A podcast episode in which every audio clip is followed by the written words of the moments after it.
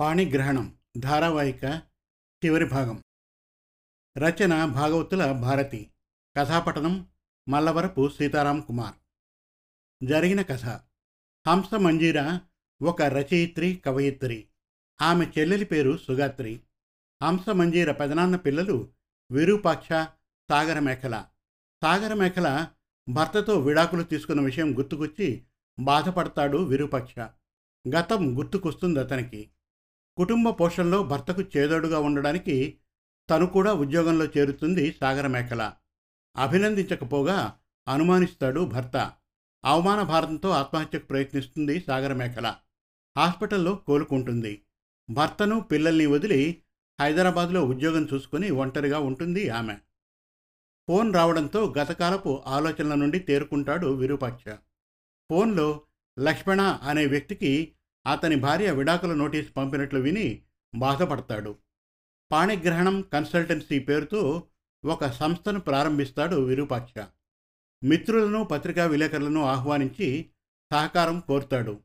భార్యాభర్తల మధ్య ఏర్పడ్డ అభిప్రాయ భేదాలను సామరస్యంగా పరిష్కరించడమే ఈ కన్సల్టెన్సీ ఉద్దేశమని చెబుతాడు. ముందుగా సాగరమేఖల కాపురం సరిదిద్దాలనుకుంటాడు.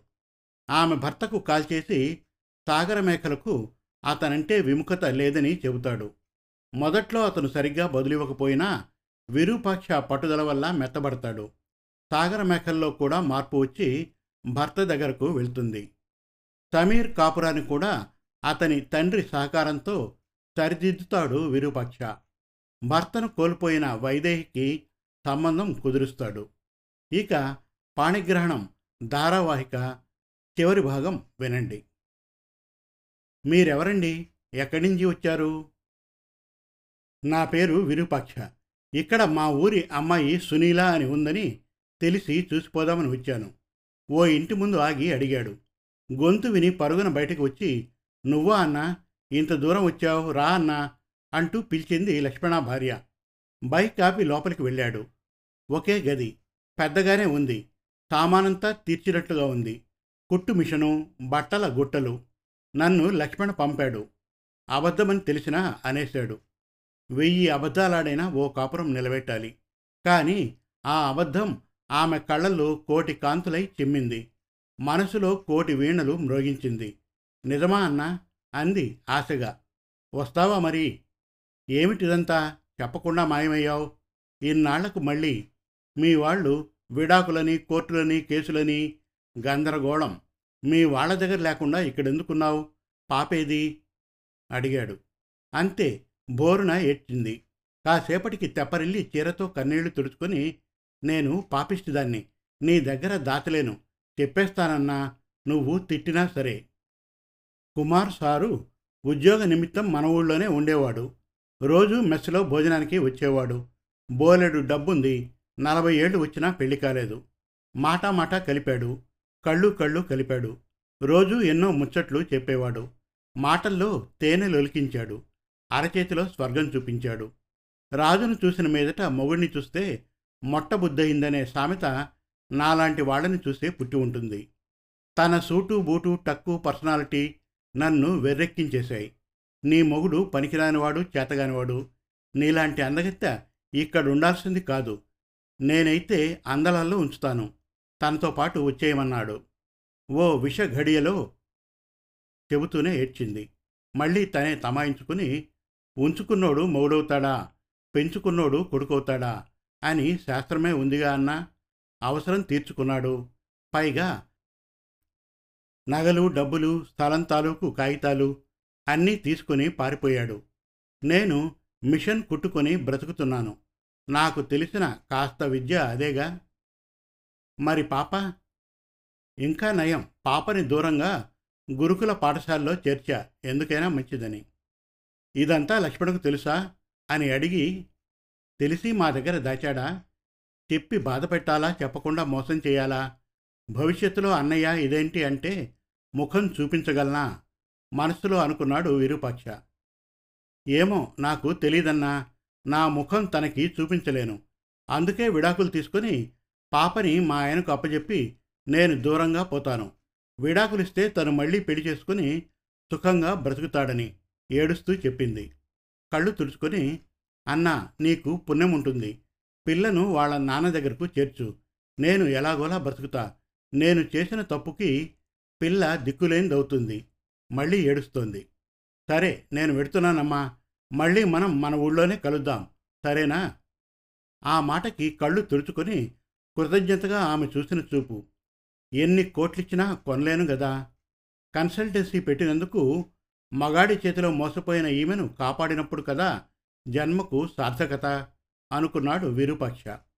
నీ ఫోన్ నెంబర్ ఉందా అడిగాడు. నాకు ఇదిగో ఇదే చిన్న ఫోన్. నంబర్ తీసుకో అన్నా. నంబర్ ఇచ్చింది. తరువాత లక్ష్మణను కలిశాడు విరూపాక్ష. లక్ష్మణ రా కూర్చో. మీ ఆవిడను కలిశాను. తను నీ దగ్గరకు రావాలని అనుకుంటోంది. నువ్వు ఏమనుకుంటావోనని ఆగింది. ఇదిగో ఫోన్ నెంబర్. అది ఏం లేదు. వాళ్ళమ్మ వాళ్ళు మీ ఇద్దరి మధ్య చిచ్చు పెడుతున్నారు. అంతే అని నీళ్ళు నములుతూ చెప్పాడు. లక్ష్మణ లేచి నిలబడి అన్నయ్య మీరు ఏ నిజం దాచి మా ఇద్దరిని కలపాలనుకుంటున్నారో అది నాకు తెలుసు కానీ ఎవరికీ చెప్పలేదు. మా వాళ్ళకు కూడా. ఇదే తప్పు నేను చేస్తే తను క్షమించదా? నా పిల్ల కోసమైనా మేం కలుస్తాం. మమ్మల్ని కలపడానికి నువ్వు చాలా కష్టపడ్డావు. నీ కష్టం వృధా పోనేను. ఇప్పుడే ఫోన్ చేస్తా అన్నాడు. మంచి గొప్పోడివిరా నువ్వు. లక్ష్మణను కౌగలించాడు విరూపాక్ష. పాణిగ్రహణం కన్సల్టెన్సీ. మొదటి వార్షికోత్సవం. సఖ్యం సాప్తపదీనం. అంటే ఏడడుగులు కలిసి నడిస్తే సఖ్యం ఏర్పడుతుంది. ముఖ్యంగా కళ్యాణానికి ఈ ఏడడుగులు తడబడకుండా నడవాలంటే మొదటి అడుగే జాగ్రత్తగా వేయాలి. పాణిగ్రహణానికి గ్రహణం పట్టకుండా ఉండాలంటే గ్రహాల అనుకూలతే కాదు మానసిక అనుకూలతలు కూడా కావాలి. అన్ని విడాకుల కేసుల్లోనూ చిన్న చిన్న కారణాలే చిన్న మెలికలే. చిక్కుముడి విప్పేస్తే మూడు ముళ్ళు పీఠం ముళ్ళే. ఇంతవరకు సక్సెస్ఫుల్గా వంద విడాకుల కేసుల్లో వంద జంటల్ని కలిపింది ఈ కన్సల్టెన్సీ.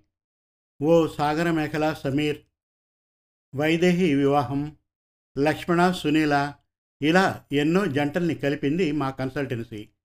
కానీ ఇక నుండి విడాకులకే అవకాశం లేని జంటల్ని సమాజానికి ఆదర్శంగా అందించడం కోసం మా పాణిగ్రహం నుండి నేను చేయించిన వైదేహి పరిణయం స్ఫూర్తితో సప్తపది వివాహ వేదిక అనే కొత్త సంస్థ ఏర్పాటు చేయబడుతోంది.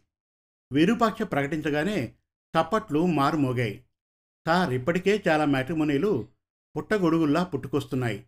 అవి విడాకులను ఆపగలుగుతున్నాయా? జీవన ప్రయాణంలో చివరి మజిలీ వరకు నడిపించే మార్గదర్శినులు అవుతున్నాయా? ఈ విషయంలో మీ స్పందన ఏమిటో? ప్రశ్నించారు విలేకరులు మిత్రులు. పాణిగ్రహణం కన్సల్టెన్సీ పెట్టిన రోజున ఎన్నో సందేహాలు సంశయాలు ఉన్నాయి.